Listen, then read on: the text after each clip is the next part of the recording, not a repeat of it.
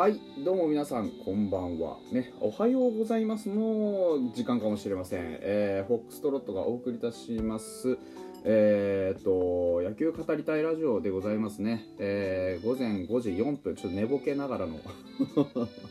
えー、お送りいたします。2月2日水曜日になっておりますが2月1日火曜日フォックストロットの野球語りたいラジオまた始めていきたいなと思います。ねちょっと本当に寝ぼけてるんだ。あのまあちょっとうかつにもガチ寝してしまいましてあのね最近ちょっと疲れすぎてて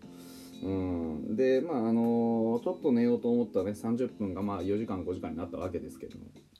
パッとね、えー、撮ってまた二度寝したいなと思っております。はい。えーと、まあ、本日ね、あの、本日が2月1日、えー、皆さんはね、旧春到来ということで、あの、チェックされましたでしょうか？あ僕はちょっとね、全然映像が今日は見れてなくてですね、あまあ、ネットで記事を拾ってきたということになっておりますので、まあ、あの多少キャンプのね話題を、えー、したいなというふうに思っておりますよと。でね、あのファイターズもそうですしあの、まあ、各球団コロナの感染者が出てね主力だったり、まあ、そうでなかったりいろんな人がこうちょっとこう苦労しているというような状況で、まあ、僕も心配はしていたんですけれども、まあ、ファイターズでいうと清宮、まあ、それから、まあ、吉田康生なんかもあのコロナだとか濃厚接触者だとかっていうところでね非常にあの、まあえー、と隔離状態でいたわけですけども清宮に関してですねあの初日、まあ、一応こう普通にキャンプインしたということでねあの春季キャンプボス組国神いわゆる2軍組ですかねあの方でスタートということになったようです。でトレーナーの指示のもと別メニュー調整となったということでねあの療養中はスペースが限られていたできることをやって過ごしていた。今体調もすごくいい療養期間もあったので無理をせずやれることからしっかりやっていきたいと振り返ったと。この人の場合はね、あの、まずきちんとその何ですかえー、状況を乗り越えることもそうですけどあのキャンプをしっかりね過ごすってことをあの初めて去年あのきちんとやれたわけで。で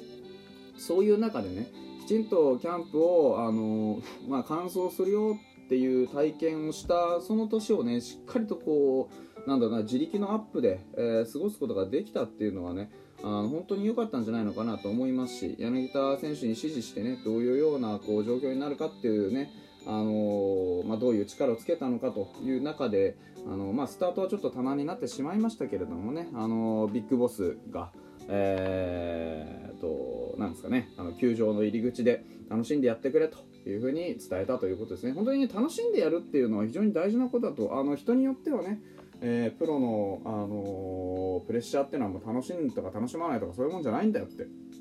いう人もいます。もちろんそうですよ。お金のねあのたくさんもらってやっぱりね人の他のこう一般の人よりもね大きな大きな給料をもらってやっていくわけですからそれなりのね額に対する、まあ、あのプレーの責任っていうのはあります。まあそれはそれとしてねそういう運命だと受け入れて自分の今置かれている状況をしっかり楽しむってこともまた必要なんじゃないのかなというふうに僕は思いますので、うんあのー、しっかりねあの笑顔でねやっぱり神経臭くなるのよくないですからね。ファイターズらしくこう爽やかなね感じでやってほしいなというふうには思います。はい。清宮は今年はね少しでも打率を上げて少しでも長打が出るようにというね2割2分でいいからホームラン10本打てっていうそういうような僕はイメージです。はい。頑張ってほしいなと思います。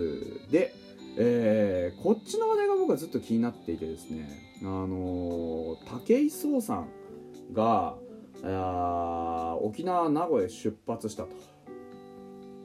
でなんで？あのねあの陸上の重州競技の元日本王者ですよ。で今タレントやっております武井壮さんがね、えー、日本ハムの春季キャンプで臨時コーチを務めるため沖縄名古屋へ出発したと。あの正式にオファーが届いたそうでですね、えー、新庄監督からもオファーをもらっていて、えーまあ、実際、あのー、名古屋キャンプへ向かってくれるというようなことになりました。僕はほら常々さあの野球に限らずだけどスポーツっていうのはそれだけやってそのスポーツだけやってればいいわけじゃないと。あのさまざまなスポーツの動きがさまざまに複雑に絡み合っていろんなこうね全てのスポーツは根底でつながってるんだというようなことを僕はよく言うんですが、まあ、そういう意味で言うとね陸上の十種競技なんていうのは本当にまさにその体現でして例えばそのいろんなね走るも投げるも飛ぶも全部やるんですよデカスロンっつうのは。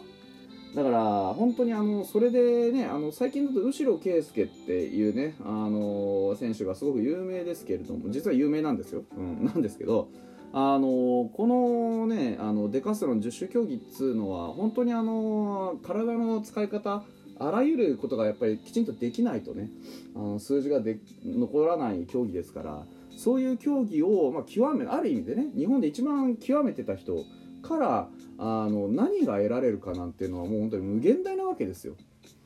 野球だってね走る投げる飛ぶ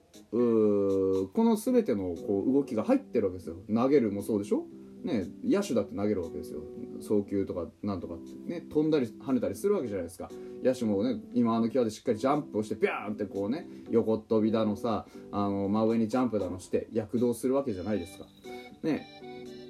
でやっぱり走るなんてのもそうですね。投打にね、えー、投げたら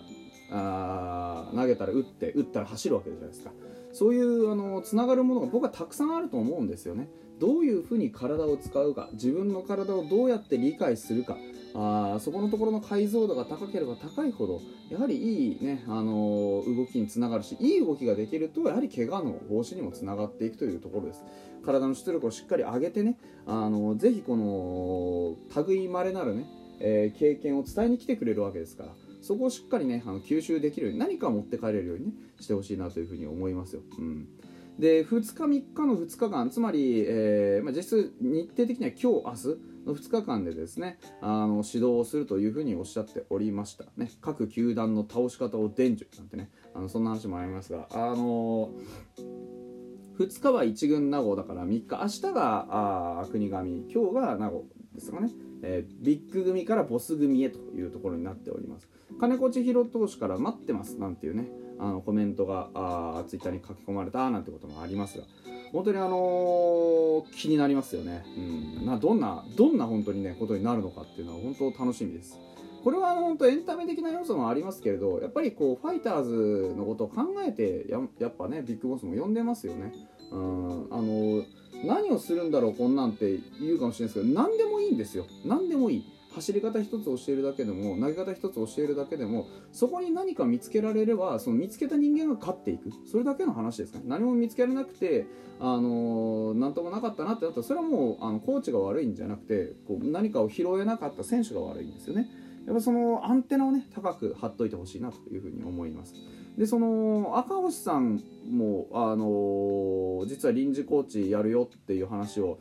Going でなんか言ってたらしいじゃないですか。ね。えーと、磯端、ね、選手なんかはあの足の速さだけじゃない盗塁術っていうのを教えてくれるというようなそういう方針を喋ってたらしいです。30日の、えー、Going で言ってたという話です。で打診そのものはもうすでに受けているよという話をしておりました。でビッグボスが取り上げたコーナー内で日本ハムから正式なあオファーが届いたことこれを受け2月初旬に臨時コーチを行う予定であるということが紹介されたということですね。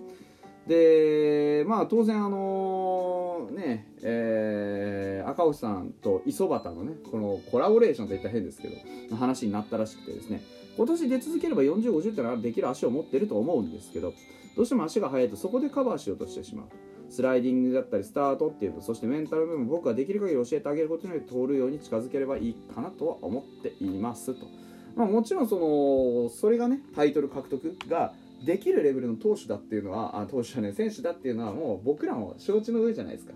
だからその承知の上でね赤星さんが来てこうね、え、磯端のレベルアップになんだろうこう協力してくれるこんなになんかねあの頼もしいことはないですよね。赤星さんこそあの何、ー、ですか惜しまれつつこうね怪我で現役を引退せざるを得なかったと首のね怪我でそういう人ですからまああのいろんなこうなんだろうまだまだ通用する技術たくさん持ってる引き出しがたくさんある人だと思うんですよね。あれだけ打ってあれだけ走ってたわけですから、うん、まあそういうねあの盗塁ってことだけじゃなくてこう外野手俊足のね高打型の外野手としてって何がねえー、刺さるかなんてのは分かんないわけですからね。本当に、あのー、さっきのこうねえーと、武井さんの時もそうですけどとにかくあの吸収できるものは何でも吸収してほしいなと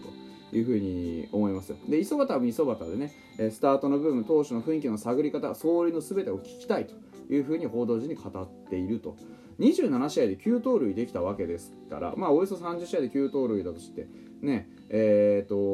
4倍ですかあ3、4、12大体120試合ぐらい出たとしてまあそれで9時36でしょ。うんもうだからあ十分ですよね。今年のパ・リーグの盗塁王が去年か去年のパ・リーグの盗塁王が24だったってことを考えるとねあの、まあ、明らかに視野に入ってくるペースですからとにかくあの通年でね磯端に関しては試合に出て頑張ってほしいなというふうに思うわけでございますよ。タイトルはね取れるってことはね何にせよあのいいことですからね、うん、タイトルのあるなしじゃ野球人生のねその後の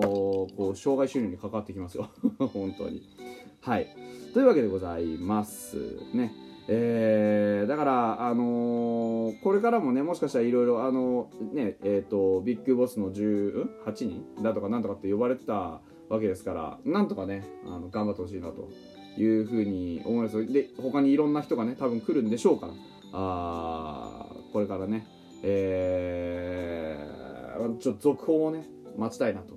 いうふうに思いますよ。うん。で、えっと、後の話題としては、やはりこうね、あのー、ファイターズとしては、